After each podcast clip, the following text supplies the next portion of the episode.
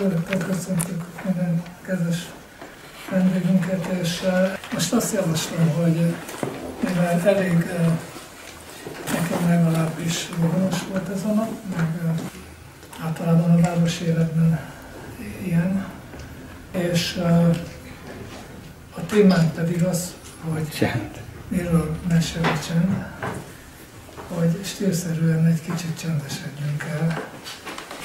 5 percet arra, hogy elengedjük a napi problémáinkat, rohanásunkat, aktivitásunkat, és egyszerűen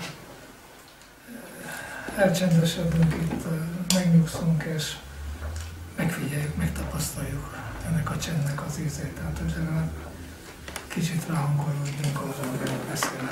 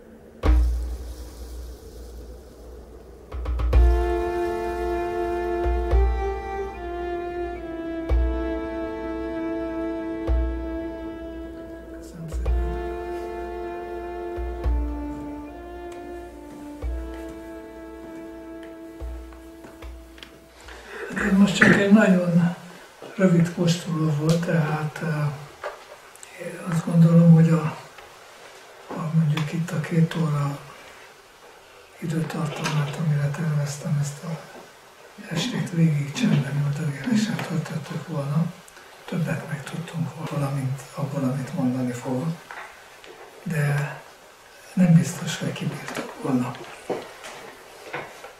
A legtöbben talán azt tudták csak megfigyelni, hogy eh, amikor az ember abba hagyja a megszokott eh, sürgölődését és mocorgását, akkor egyfajta feszültség alakul ki bennünk. Ha valaki nincs hozzászokva a csendhez. És ezt a feszültséget eh, hát különbözőképpen éljük át, hogy elkezdünk mocorogni, vagy valaki nem mocorog, de elkezd agyalni mindenféle gondolatokon morfondírozik, és valójában ezek is, ezekkel is megtörjük a csendet. Tehát az igazi elcsendesedés az, amikor az ember nem is mozog, nem is gondolkodik. Most ugye csak a beszéd hangját halkítottuk le egy kicsit. Ahhoz, hogy a mozgást és a gondolatokat is le tudjuk halkítani, ahhoz eh, sajátos gyakorlatokra van szükség. De ebből a, talán amit így éreztem a, így a, a csoportban sokakban, hogy, hogy maga ez a beszéd eh, lehalkítása is már egy bizonyos feszültséget gerjesztett. És hogyha keressük ennek a feszültségnek vagy feszengésnek a gyökerét, akkor lehet, hogy, hogy attól érzünk ilyenkor, azért érezzük ezt kellemetlennek, mert eh, eszünkbe juthatnak olyan kérdések, amiket eh, akkor, amikor pörgünk, agyalunk, meg tevékenykedünk, nem jut eszünkbe feltenni. A másik oldalon viszont, ha nem tesszük fel ezeket a kérdéseket, akkor nincs esélyünk arra, hogy a válaszokat megkapjuk. Tehát én mégis arra szeretném a mai estén elcsandítani önöket, hogy vagy kedvet csinálni ahhoz, hogy kipróbálják azt, hogy belemenjenek mélyebben ebbe a csendbe, és hát feltegyék maguknak azokat a kérdéseket, amelyeket, amelyek ebből a csendből születnek. Ha az ember tevékenykedik, legyen az külső tevékenység, vagy akár csak mentális tevékenység, mint a gondolkodás, maga a tevékenységnek van egy olyan energiája, hogy nagyon erősen leköti a figyelmünket. Tehát gyakorlatilag csak arra tudunk figyelni, amit éppen csinálunk, vagy amit éppen gondolunk. Van olyan ugyan, hogy szétszórtak vagyunk, és ide-oda csapunk a figyelmünk, de ilyenkor valójában nem az van, hogy nyitottá válnánk, mert akkor sem érzékelünk sok mindent, hanem csak azokat a konkrét dolgokat, amelyek között ugrálunk, hanem ilyenkor a csapongásnál pusztán arról van szó, hogy a gondolataink nagyon gyorsan váltják egymást. Tehát a szétszórtság azt jelenti, hogy hol ebbe kapunk, hol abba kapunk, és de az, amivel épp foglalkozunk, az teljesen leköti a figyelmünket, és nem érzékelünk semmi más, akkor eszünkbe jut valami más, akkor elfelejtjük azt, amit éppen csináltunk, gondolunk arra másra, de akkor megint beszűkül a figyelmünk arra valamire. Tehát már itt is az első érv, hogy ha az ember állandóan csak cselekszik, akkor nagyon beszűkül a figyelmünk, nagyon egyoldalúvá válik az, ahogy a világot tapasztaljuk. De nem csak a világot, tehát a környezetünket, a másik embert, hanem az is nagyon egyoldalúvá válik, ahogy saját magunkat tapasztaljuk. Mert ott csak egy pici kis részét, egy pici kis szükszerletet érzékeljük ennek. És nyilván az aktivitásnak van értelme, tehát most azt akarom mondani, hogy akkor hagyjunk abban mindent, és egész nap csak üldögéljünk. Az aktivitásra szükségünk van ahhoz, hogy fenntartsuk magunkat, hogy építsük az életünket. De ha az ember csak ezt az aktivitást növeli, tehát a nap 24 órájában, akkor tartani lehet attól, hogy mégiscsak kialakul egy, egy olyan egy, egyoldalúság, hogy valamit, valamilyen más lehetőségeket pedig véglete, végzetesen elveszik tőle. Mindazokat a dolgokat, amelyek nem az aktivitás körébe tartoznak, nem az aktivitáson keresztül közelíthetők meg. Tehát elveszítjük például annak a lehetőségét, hogy, hogy átfogóan egész évben tapasztaljuk azt, ami van, az életünket, a világunkat és saját magunkat is. És az, hogy ennyire mondjuk beszükülten élünk, tehát hogy állandóan jobban vagyunk, amit éppen csinálunk, ennek van egy, van egy olyan következménye, hogy a, ezek, ezek a tevékenységeink, és ezzel együtt a céljaink, amivel az életünket töltjük, kiszakad a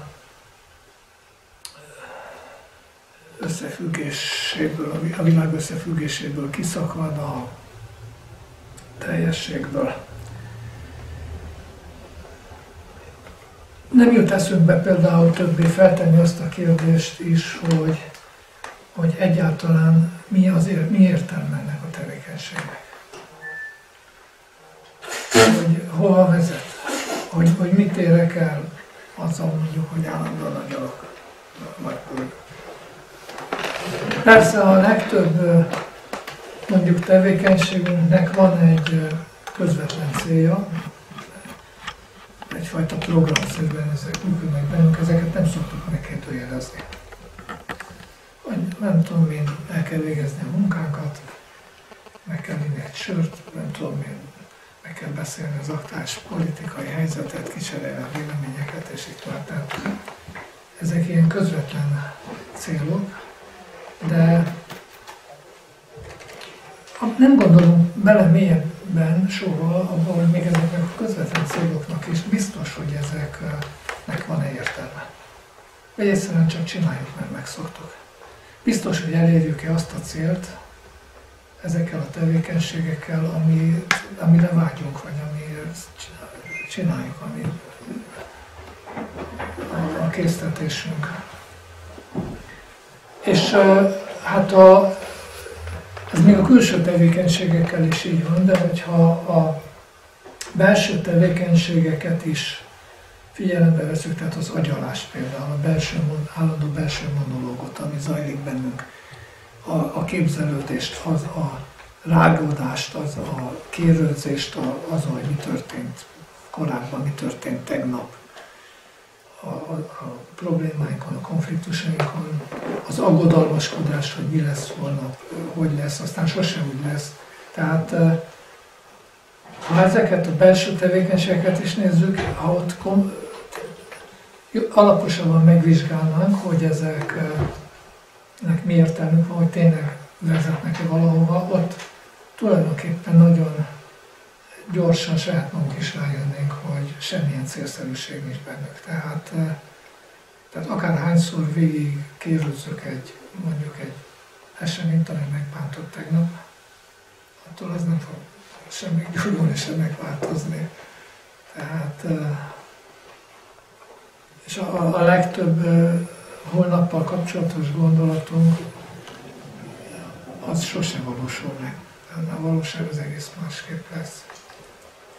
Tehát az, hogy most, most aggodalmaskodunk dolgokon, amik valószínűleg egyáltalán nem fognak megtörténni, tehát ennek mi a célszerűsége, nem nagyon lehet megtalálni.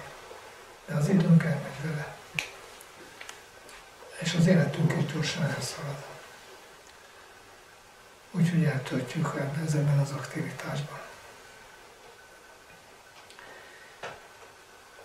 Tehát a, a hátránya annak, hogy el vagyunk billenve, egyáltalán az egész kultúra elbillent a túlságosan a aktivitás irányába, hogy nagyon határ, hatékonyá váltunk ugyan abban, hogy fúrjuk, fúrjuk, fúrjuk, faragjuk az életünket, a világunkat állandóan átrendezzük. Most már, ugye régen még ezer évente, aztán száz évente, most már nem tudom én, négy évente új rendszer van, és minden teljesen átépítünk. De nincs időnk arra, és nincs, nincs tudomásunk, vagy, vagy módszerünk sem arra, hogy szertegyünk egy olyan átfogó szemléletre, ahol a dolgokat összefüggésükben meg tudjuk vizsgálni, és fel, vagy fel tudjuk fedezni, hogy tényleg van értelme ezeknek a dolgoknak. Tényleg boldogabbak lettünk ettől? Tényleg elértük-e azokat a célokat, amelyekre törekedtünk? És ez a fő oka a nyugati kultúrának ez az egyoldalúsága, elbillenítsége, hogy azt gondolom, hogy nagyon is van mit tanulnunk a kelettől, és a, a kelet hagyományából.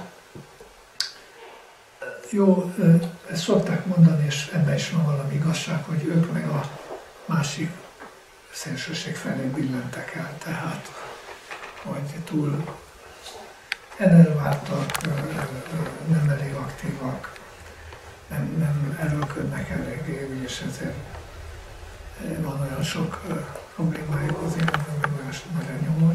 Biztos ebben is van, van valami igazság, de ugye, ahogy a Buddha tanította, a szélsőségek azok soha nem vezetnek tartós boldogságra vagy eredményre, hanem inkább a szenvedést növelik, akármilyen melyik irányba egy oldalúan válik az ember. Hát azt gondolom, hogy mégiscsak tanulhatunk tőlük. Tehát, tehát hasznunkra válhat az, hogyha tanulunk valamit a kelettől, amivel ellensúlyozni tudjuk a mi életmódunknak, meg a szokásunknak ezt az egyoldalúságát. Ők is tanulnak egyébként, tehát ugye a, vannak keleti kultúrák, amelyek mondjuk ma már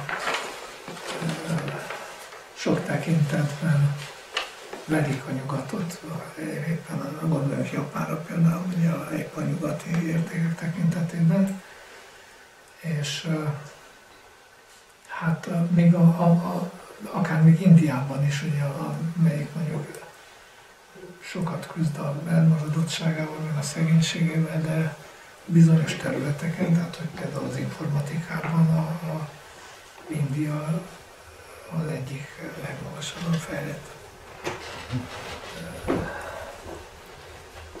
színvonalat képviseli. És hát nagyon jönnek fel a, ez, a, a keleti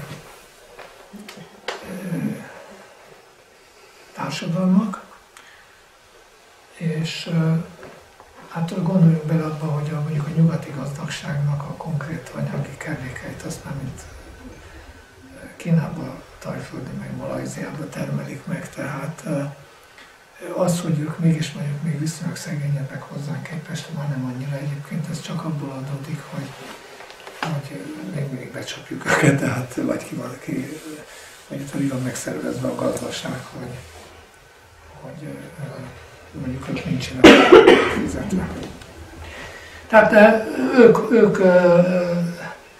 hajlandóak, a, a kelet hajlandó úgy tűnik eltanulni a nyugattól, amiben mi jobbak vagyunk, vagy hatékonyabbak vagyunk. Ha nem akarunk mondjuk a saját lugánkba dőlni, akkor nekünk is azt gondolom, hogy, hogy valamit tanulni tőlük, vagy, vagy hasznunkra válik, hogyha eltanuljuk tőlük azt, amit ők tudnak.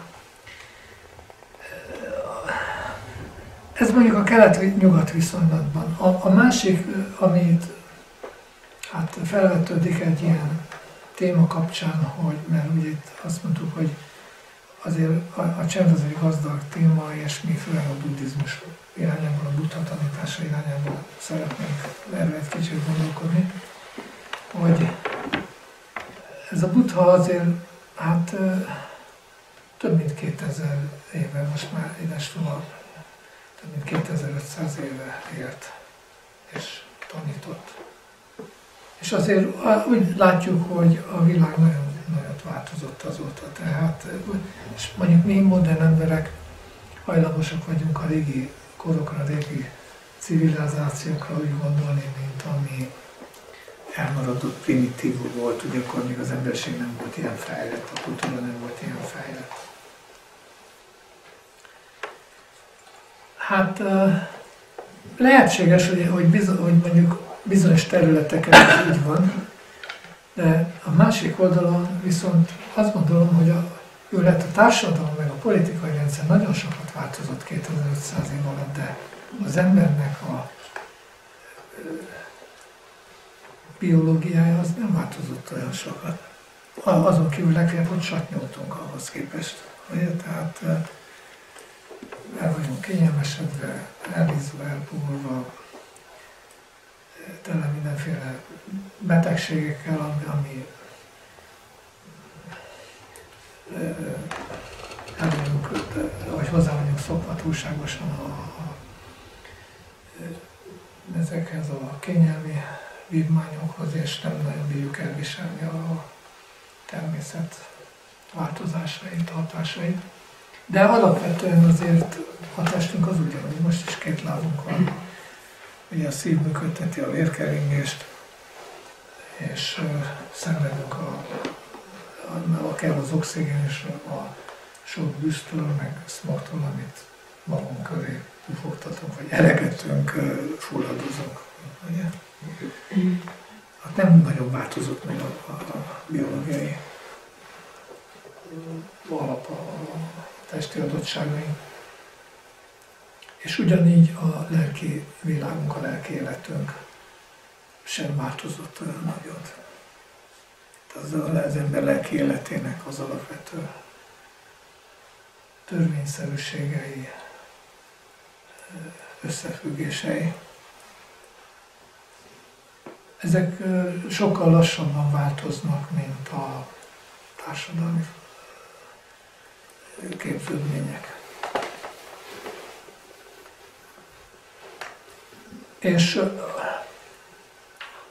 ha mondjuk meg, tehát feltesszük azt a kérdést, ami a buddhizmusban, a buddha tanításának az alapkérdése, akkor rögtön megértjük, hogy le, lehet, hogy 2500 évvel ezelőtt ért, de az, a, amit tanított, vagy amiről beszélt, az ugyanolyan aktuális volt ezer éve is, meg 500 éve is, meg ma is, meg ezer év múlva is ugyanolyan aktuális lesz.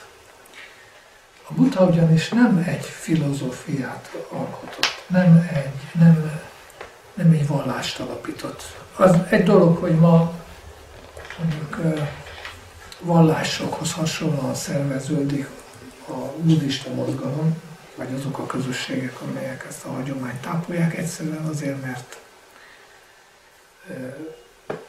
a társadalomban, a mai társadalomban a hagyomány ápolására, amikor a vallásoknak vagy az egyházaknak van kedvező lehetőségük, tehát mint egy rájuk van kiosztva ez a feladat. De sok szempontból mondjuk a buddha, a buddhizmus egészen speciális, még a vallások között is, mert nincsenek dogmák.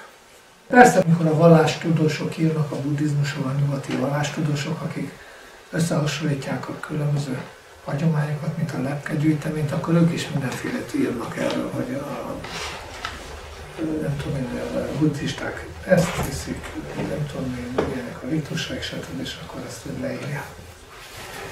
De ha tényleg meg akarjuk érteni a buddha tanítását, akkor nem ezekkel kell foglalkoznunk, hanem azzal, hogy a buddhizmus saját magát meghatározza, és a buddhizmus úgy határozza meg saját magát alapvetően, hogy ez egy módszer.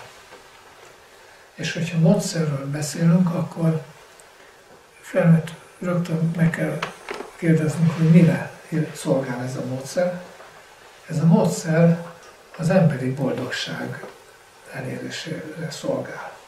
Tehát tulajdonképpen az emberi boldogság keresésének és megvalósításának egyfajta útja, módszere.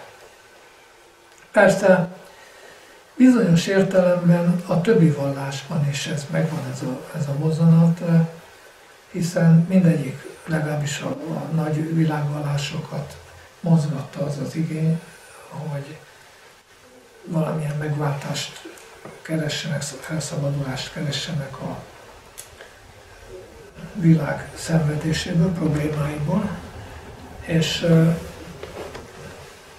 e, e, de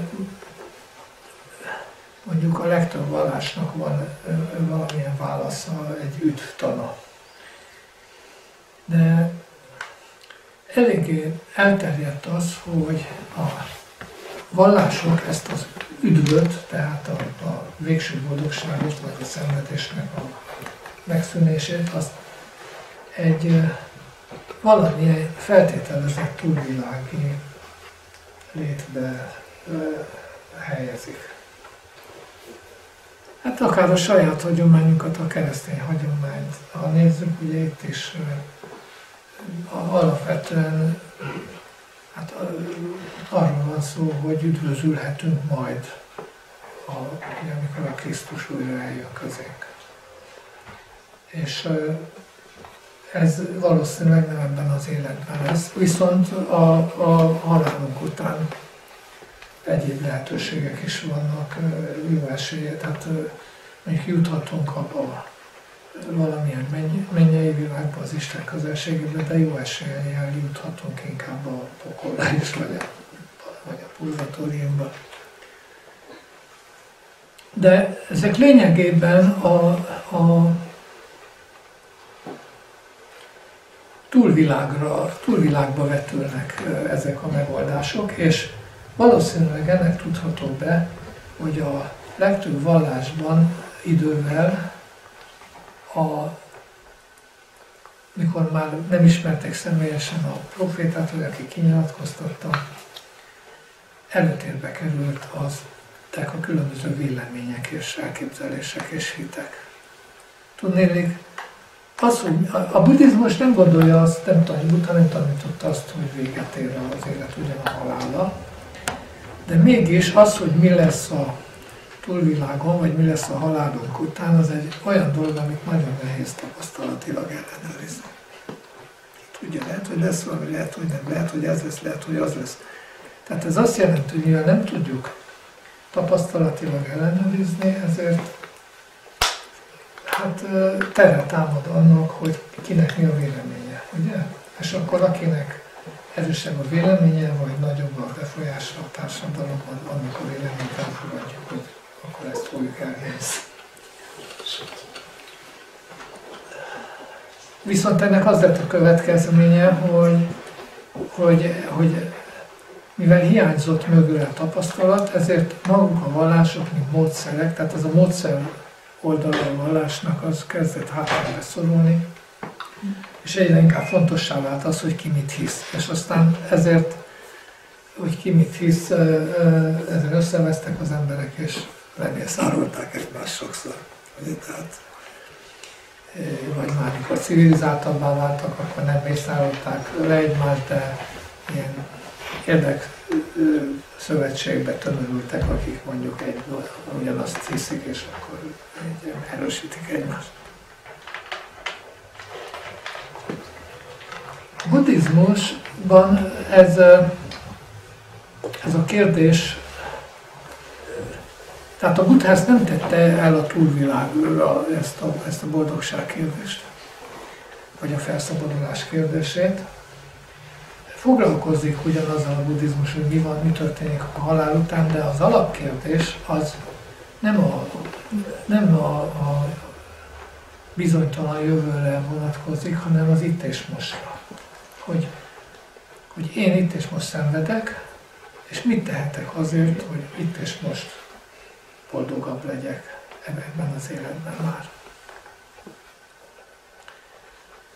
És mivel ez az élet, ez ezt éljük, erről van tapasztalatunk. Itt keves, kevésbé tud, persze itt is valamennyire azért lehetnek elképzelések, vélemények, de azt azért a tapasztalat mindig leleplezi. Tehát, hogy az ember él egy bizonyos, hát,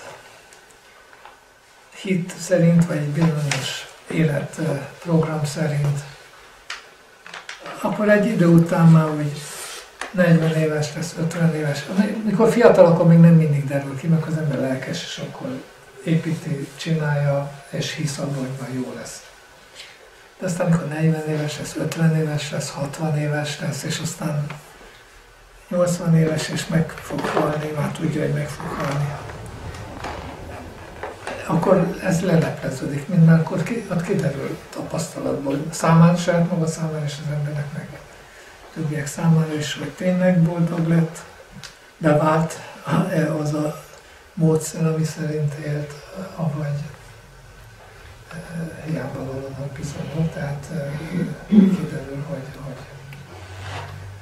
rossz módszert választottunk, hibás módszert, ami nem vezetett eredményre. Most tehát ez az előnye a buddhizmusnak, hogy előbb-utóbb lelepleződik az, ami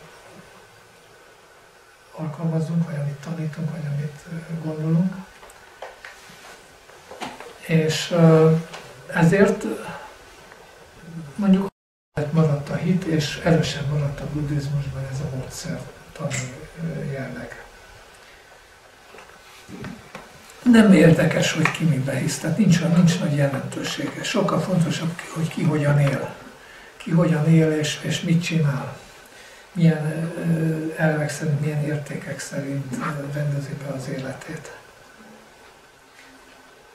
Na most, hogy miért fontos számunkra az, amit a Buddha tanít nekünk, és miért lehet fontos akár ma is, az, az két dolog. Az egyik az, hogyha mondjuk azt mondjuk, hogy végül szabadok vagyunk, a buddhizmus maximálisan tiszteletben tartja és vallja az emberi szabadságot. Tehát dönthettünk úgy, hogy mi kísérletezünk inkább, és kipróbáljuk ezt, kipróbáljuk azt, tanulunk ettől, tanulunk attól, vagy lehet, hogy senkitől nem akarunk tanulni, hanem majd inkább magunk feje után megyünk, kipróbálunk dolgokat, és aztán eldöntjük magunk, hogy jó volt-e vagy sem. Ez teljesen rendben van. Csak van egy, egy olyan kockázata, hogy az életünk azért nem korlátlan. És mondjuk mire az ember egy komoly projektet az életben végig, végigvisz, amíg megalkot valamit, felépít egy személyes életteret, önmagában megtanul komolyan valamit, vagy önmagában létrehoz bizonyos változásokat, az legalább néhány év, tehát több éves távolodban volna kifutás, vagy akár évtizedes távlatban. És hát, hogyha ezt eltöltjük, ezt a mondjuk 70-80 évet, ami rendelkezésünkre áll, eltöltjük ilyen kísérletezgetéssel, próbálgatással, akkor lehet, hogy mire észrevesszük, hogy tévedtünk, és nem jött be a dolog, addigra már késő lesz. Nem lesz alkalmunk már, vagy időnk arra, hogy tanulva a saját tévedésünkből valami mással próbálkozunk. Tehát ezért nem csak a buddhisták azt mondják, hogy bölcs dolog tanulni másoktól, akik már hasonló dolgokkal kísérleteztek, szertettek bizonyos tapasztalatokra, ezeket áthagyományozták az utakora. Tehát, hogy, a, hogy nagy ostobaság volna, hogyha ezt kidobnánk a kukába, és mindent újra fel akarnánk fedezni. Hát nyilván ez, ez mindenhol a fejlődést lehetetlené tenni, hogyha mondjuk azzal kezdenénk, ha az iskolai oktatást, hogy, hogy millió köbbaltával, és akkor mindenki saját maga kísérletezze ki, hogy hogy lehetne a, tudom én, a szobát jobban fűteni, vagy hogy lehetne az elektromosságra szertenni, meg számítógépet építeni, tehát erre mindenkinek egyenként rá kellene újra meg újra jönni, hát akkor nyilván még ma is a kőkorszakba tartanak valószínűleg. Ugye? Tehát azért tudott a társadalom is fejlődni, mert építünk arra, amit már az elődök felfedeztek, és nem teljesen előről kezdjük állandóan, és ezért utasság lenne, hogyha a személyes életünkben, a személyes fejlődésünkben nem akarnak tanulni azoktól, akik már évezredek óta hasonló problémákkal keresik a választ, és sok mindent ők már kipróbáltak, és tapasztalták, hogy mi az, ami beválik, mi az, ami nem válik be. Tehát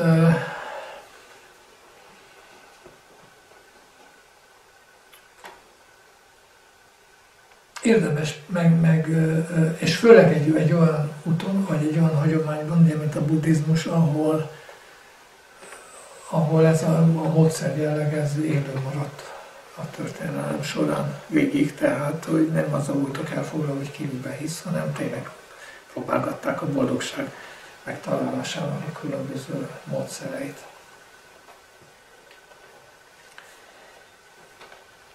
És ez lenne a, tehát én hét, hét pontot szedtem össze, hét olyan szempontot, ami mondjuk, amihez nem kell buddhistává válni, hanem egyszerűen csak józan észre rendelkezni, bizony kicsi nyitottsággal, és felfogni, összevetni ezeket a szempontokat a saját tapasztalatainkkal, és hát rögtön megértjük, hogy, hogy itt a Buddha tanításában olyan üzenetek vannak, amelyek ugyanúgy érvényesek ma is, és hogy saját magunknak is javára válik. Tehát a saját személyes boldogságunkhoz közelebb tudunk kerülni, ha alkalmazzuk ezeket a szempontokat. És azért szerettem össze mondjuk, lehetett volna nyilván többet is, kevesebbet is, ezt a hét szempontot, hogy a hét minden napjára a negyed egy, és akkor következő hétben előre lehet kezdeni, és akkor lesz egy folytonosság az életünkben.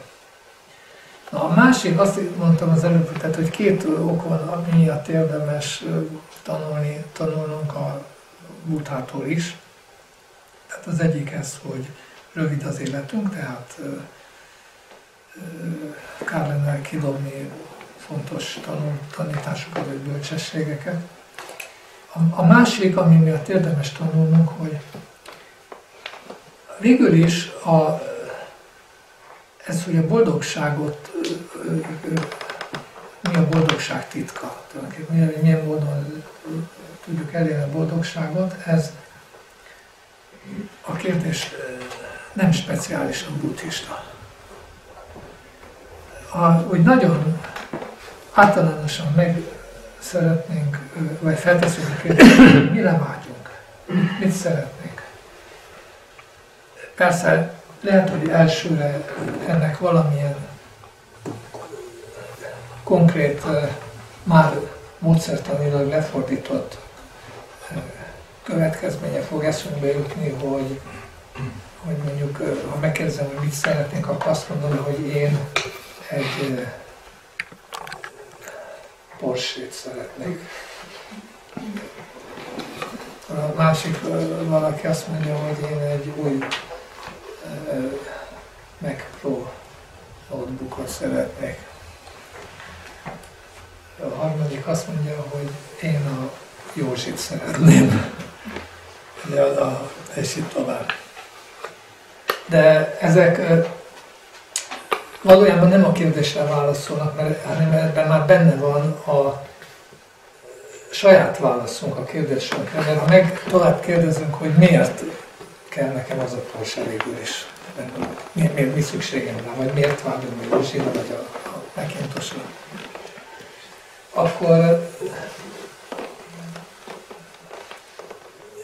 azt gondolom, hogy, hogy mindenkinél vissza kerül a, vagy, vagy vissza vezethető ez a kérdés arra a gyökér problémára, hogy azért, mert azt gondoljuk, hogy akkor boldogok leszünk, hogyha azt megszerű, megkapjuk. És ugyanígy, ha azt kérdezem, hogy mi az, amit a leginkább nem szeretnék, mitől félünk a leginkább, akkor ott is adhatunk különböző konkrét válaszokat, hogy hű, hát a vizsgától félek, a valapi vizsgától leginkább.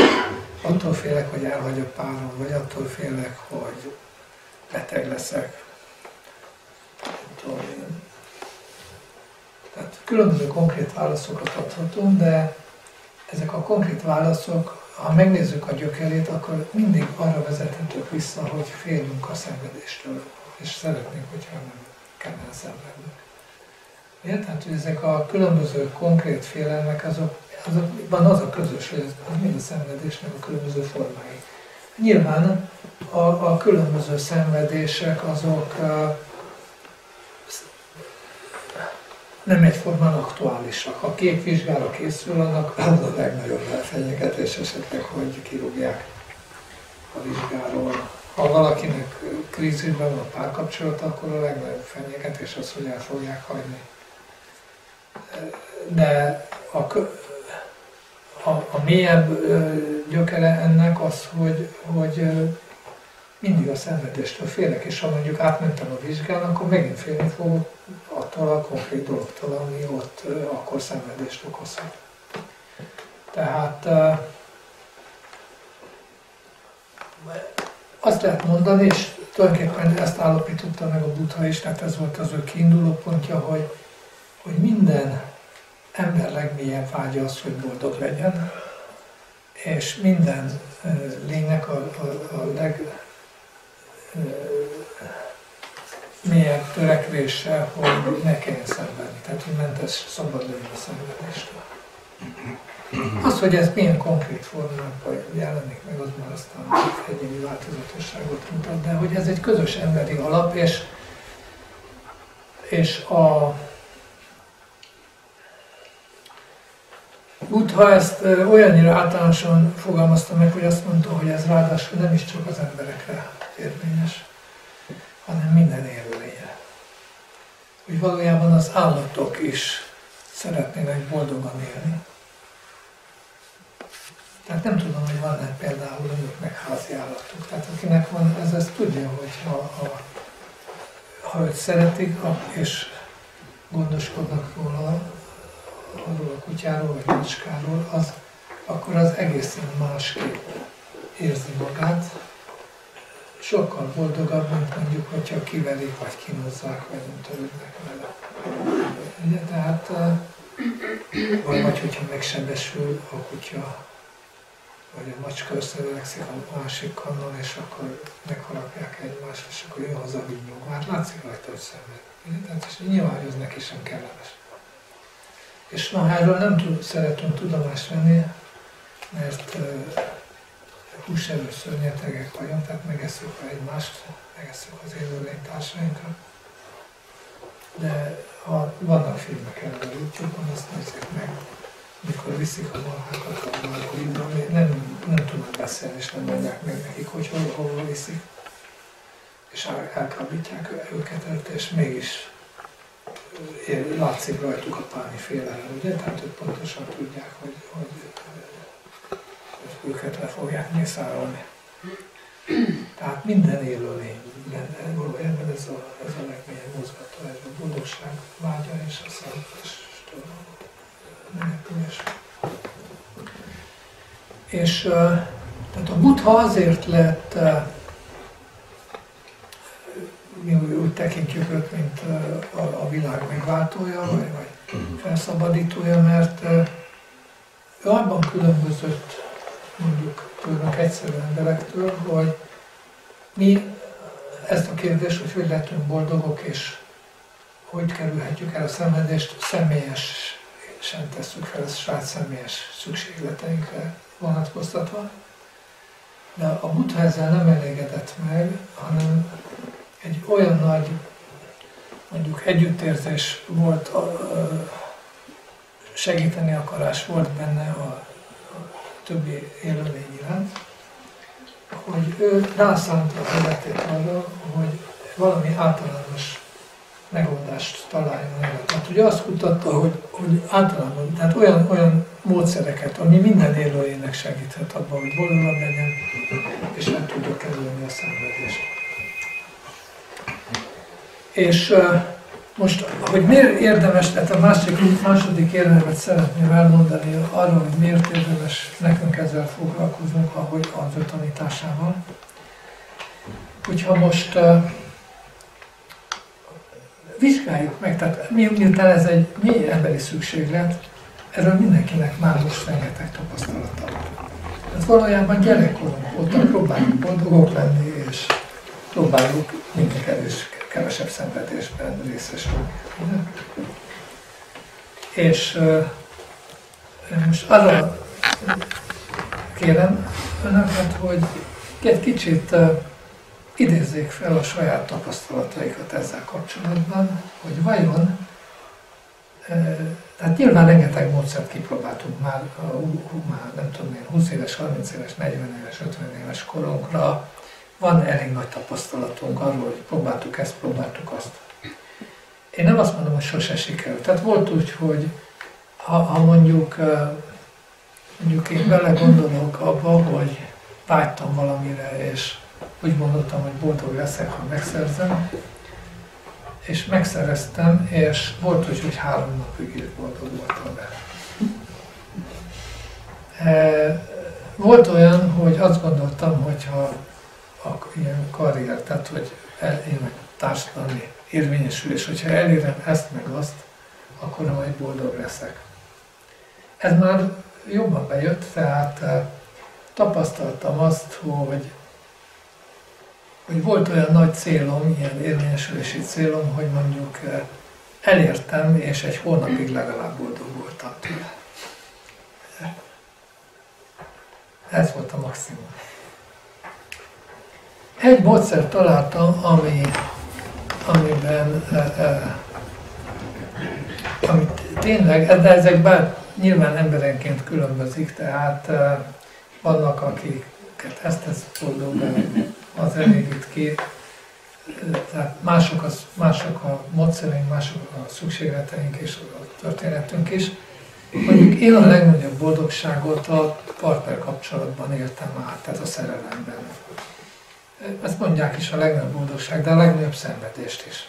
Most ott az a tapasztalatom, hogy, hogy, hogy volt olyan partner kapcsolatom, nagy szerelmem, ahol tényleg két-három évig is boldog voltam. Úgy alapvetően. De hát majd ezt kivágjuk a filmet, tehát hogy ha nagyon őszinte akarok lenni, azt mondanám, hogy ez volt a maximum. És ott is azért akármilyen, nem tudom én, akármennyire szerelmes voltam, vagy szerettem, vagy akár szeretem még ma is az illetőt, azért mégis egy bizonyos idő után ott is előtérbe kerültek azok a problémák, amiket nem oldott meg az a kapcsolat, és viszont a szenvedések és fájdalmak, amiket viszont maga után hozott a szükségszerűen minden emberi kapcsolat is, az meg egyre nagyobb lett, és egy idő után, hát akár milyen nagy volt a szerelem, már a szenvedés, a problémák annyira felerősödtek, hát elrontották ezt a felhőtlen boldogságot, tehát ott, ott sem tudott ez. Ez volt viszonylag a legtartósabb, de azért mondjuk ez a két-három éves távlat, azt gondolom, hogy egy, akár csak egy emberi élet viszonylatában is azért nem egy, nem egy olyan hosszú idő, beszél arról, hogyha mondjuk a halálon is kitekintünk, tehát egy valóságtávlatán. És hát én ebből arra következtetésre jutottam, hogy hogy ezek a módszerek, amiket alkalmazunk a, a mindennapi életünkben a boldogság elérésére, ezek nem azt mondom, hogy teljesen hatástalanok, de csak rövid távon hatásosak. Tehát rövid távon kielégítenek bennünket, esetleg, vagy lekötnek bennünket, de az alapvető problémákat nem mondják meg. És ezért, hogy nem mondják meg az alapvető problémákat, ezért amikor mondjuk lecseng az a nagy gyönyör, vagy szenzáció, hogy valamit sikerült, akkor utána a szenvedés megint felerősödik. És én szerintem, hát én, én hát nem akarom senkitől el, tehát lehet, hogy valakinek sikerült mondjuk, nem tudom én, akár három évnél hosszabban is teljesen boldogan élni el. De azt hiszem a többség, tehát ezt nyugodtan megelőlegezhetjük, hogy a többség nem ez a helyzet, hanem inkább amit én tapasztaltam, az feltételezem, hogy ahhoz lehet hasonló. Látjuk, tehát, hogy, hogy ezek a módszerek nem vezetnek teljes és végleges eredményre, és ha így van, ezt mondjuk hogy őszintén szembenézve a dologgal ezt megállapítjuk, akkor találtunk egy újabb okot arra, hogy akkor érdemes odafigyelni, hogy mit mondott a Buddha, aki erre tette az életét, hogy ezt vizsgálja ezt a kérdést. Hát felfedezett, vagy megértett valamit, ami nekünk is segítségünkre lehet. Hát az a, az a, a, problémának a gyökere, tehát hogy miért nem miért nem sikerül soha ezekkel a hétköznapi módszerekkel tartósan boldogságra szertennünk, abban rejlik, a, ez volt meg a Buddhának az első felismerése. Ugye ő a tanításait négy ilyen alapvető úgynevezett nemes igazságban foglalta össze. Ez a nemes igazság, ez a egyrészt az értékét hangsúlyozza ezeknek az igazságoknak, részint arra akar utalni, hogy aki bölcs, az felfogja ezeket, tehát hogy ezek a bölcs a felismerései. És e, ez az első e, nemes igazság, ez azt, azt tartalmazza, azt a, megértést, hogy azért nem sikerülnek ezek a hétköznapi boldogság receptek, mert vannak bizonyos szenvedések, amik az életet áthatják, amelyekre ezek a hétköznapi megoldások nem adnak választ, vagy nem adnak olyan módszert, amivel meg tudnánk oldani ezeket a problémákat. A Buddha hét ilyen alapvető lehet, hogy hát ezt most elfelejtettem, majd megszámoljuk, hogy elsorolom őket. Hát ilyen, ilyen alapvető szenvedést állapított meg, ami, ami mindig ott van, és akárhogy az ember próbálja az életet berendezni, ezeket nem tudja, nem tudja megoldani. És ezért mindig elromlik. Tehát azok a megoldások is, amiket alkalmazunk. Az első ilyen a születés. Hogy születni kell ahhoz, hogy élj. Ez, mondjuk ez a nem nagyon kézenfekvő. Mert mi, nagy, mi inkább örülni szoktunk, amikor születik egy gyerek, vagy mert azt gondoljuk, hogy akkor gyerekáldás van, ugye van utód, stb. Ez egy boldogságforrás. De a gyereket nem szokták megkérdezni általában ilyenkor, hogy ő is örül-e annak, hogy születik. És ha az ember beleképzeli magát egy kicsit a gyerek helyzetébe, akkor hát, én ezt el tudom teljesen képzelni, hogy itt valószínűleg ez nem lehet egy nagy gyöngyör a számára, hanem uh, itt inkább csak mi vagyunk nagyon önzőek, hogy, hogy a saját, valójában a saját szükségletünkre figyelünk csak, és a gyerekre nem. Mert belegondolunk abba, hogy mondjuk ő ott él a ha csak az anyagi részét nézem, tehát ha mondjuk nem fogadom el, mert már tényleg a hit határát sorra amíg nincs is teste. Ugye? Ha azt mondom, hogy csak testben létezik, akkor is ott van az anya hasában, ahol mindenem megvan, teljesen gondoskodnak róla egy tökéletes biztonságban, harmóniában az anyai szervezettel, és akkor onnan egyszer csak egy brutális kínlódással és beavatkozással meg kell születnie egy olyan anyagi testbe, anyagi létezésbe, ahol teljesen kiszolgáltatott és megszakad az, az anyával való szimbiózisa, egysége, önmagára van utalva, és úgy, hogy ráadásul képtelen magáról közben gondoskodni, mert, mert még maga, maga tehetetlen, akkor mindent elől kezdeni, megtanulni, még járni se tud először, ugye? Maga alá csinál, akkor csak úgy tud létezni, hogy hát szóval nem is mondom, a, ez újabban a, a pszichológia, tehát a modern pszichológiának egy viszonylag új ága az, hogy rájöttek arra, hogy, hogy az, a, az a súlyos trauma és szenvedés, amivel a születés jár mindenkinél. Tehát még akkor is, hogyha sima és jó természetes szülés volt, de nem is beszél arról, hogy mondjuk fogóval szölik az olyan szörnyű ö, ö, ö, emlék és teher, csak nem tudna beszélni róla az ember, mert még nem tudunk, nincsenek fogalmaink akkor, de szinte egy biológiai, szinte belénk vésődött mély szenvedésteli emlék, ami, amit hát mondjuk aztán a, a, a pszichológusok rájöttek, hogy nagyon sok lelki szenvedésnek és problémának az oka a későbbiekben is nagyon nehéz feldolgozni. A következő, de és hát van egy olyan is, hogy azzal, hogy megszületik az ember, ugyanakkor mire születik meg? Ugye, tehát megszületik, belekényszerül egy Hát persze a világban sok szépség van, de azért, hogy tökéletes lenne, azt azért nem lehet állítani. Ugye, legalábbis így most nem látszik annak. Tehát sok, nagyon sok ö, ö, probléma, kielégületlenség van a világban, amiben a születéssel lép be az ember.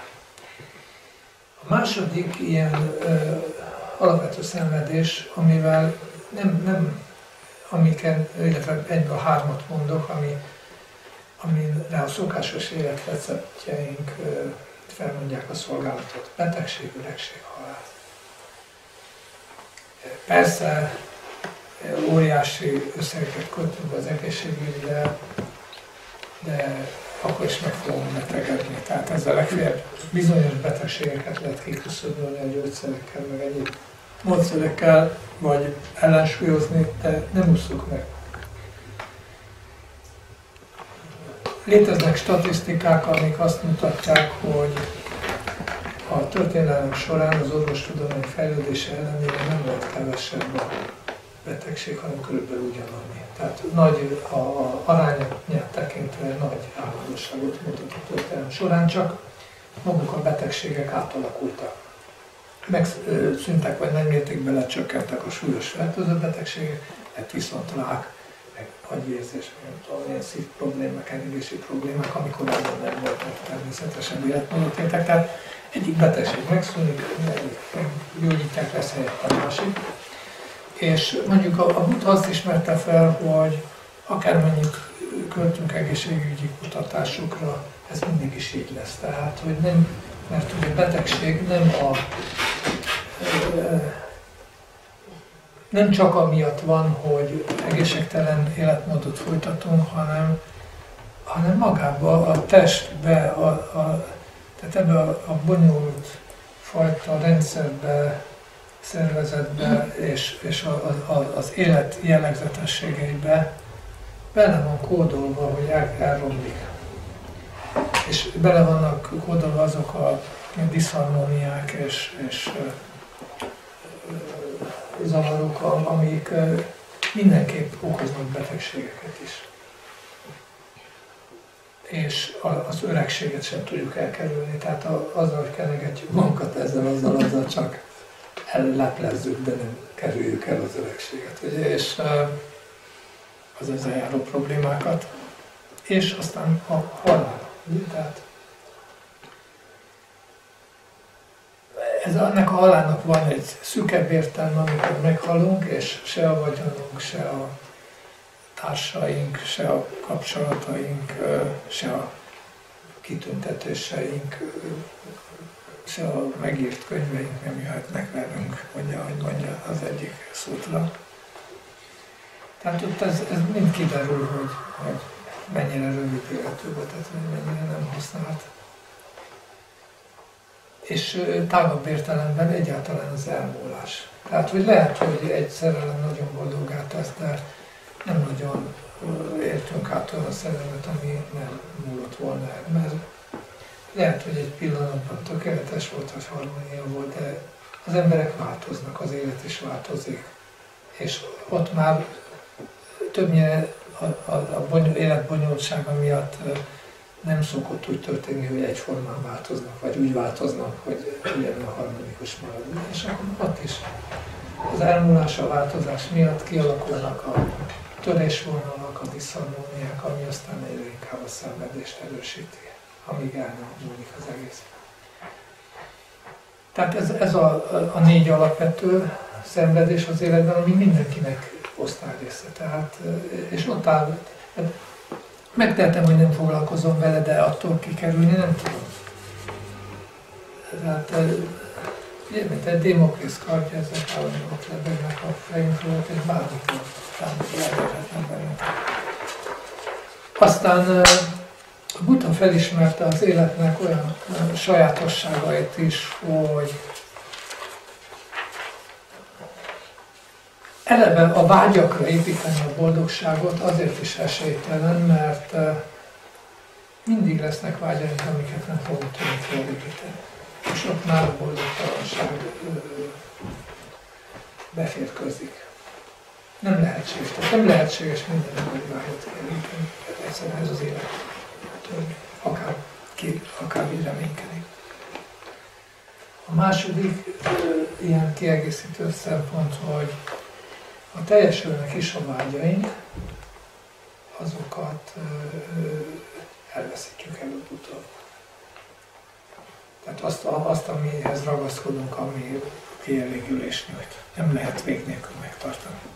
Még a testünket is elveszítjük ez, ez, egyszer, ugye? Tehát ez a betegség, öregség, halál. Tehát, és a, hát akkor nyilvánvaló, hogy azok a mondjuk kielégüléseink, amelyek már pedig a legtöbb hétköznapi ilyen, hogy a testünkre épül.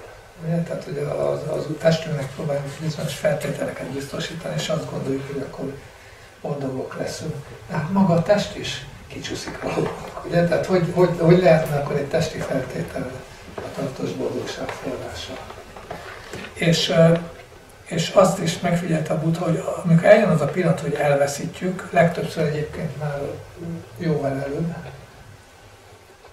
akkor a maga az veszteségnek, az élménynek, a gyász, a szomorúság élménye, az még, még behoz egy plusz szomorúságot. Tehát lehet, hogy egy darabig élveztem, de amikor elveszítem, akkor meg háromszorosra szenvedem meg, mint hogyha esetleg meg se kaptam volna.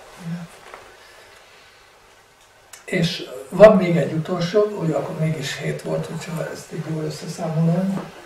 Ez pedig az, hogy akár mennyire igyekszünk, mert ugye a szenvedés csökkentése is egy ilyen közös késztetésünk, hogy akár mennyire igyekszünk elkerülni a szenvedést, mindig lesz a környezetünkben olyan tényező, vagy személy, vagy probléma, ami kellemetlen számunkra.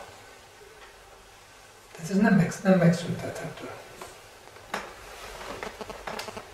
Tehát, hogyha ha mondjuk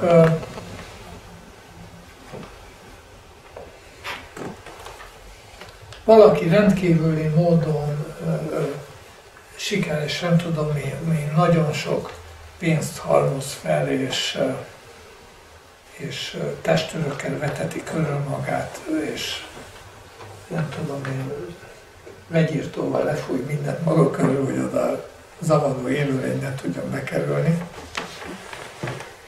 akkor is lesz valami, akkor lehet, hogy nem tudom én gyomorfekét kap, vagy valami. Tehát, tehát nincs olyan, egyszerűen nem létezik az életben olyan, hogy mentesek lehetnénk bármilyen zavaró tényezőtől.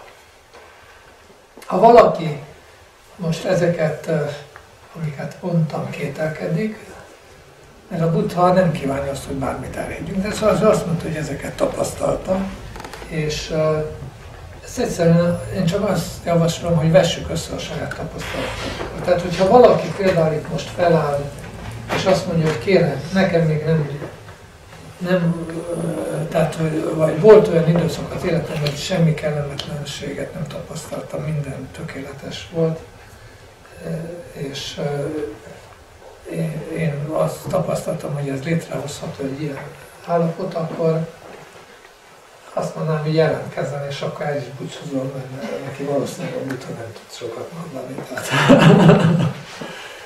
De hát a legtöbben nem így vagyunk ezzel. Tehát,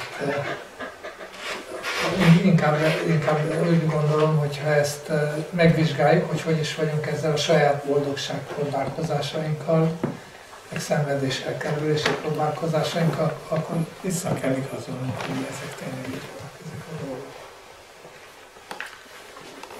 És ha van, akkor ez egy ok arra, hogy tanuljunk a buthától, hogy, hogy, meg, hogy, hogy foglalkozzunk azzal, hogy ő mit értett meg, mit, mit fedezett fel, amikor.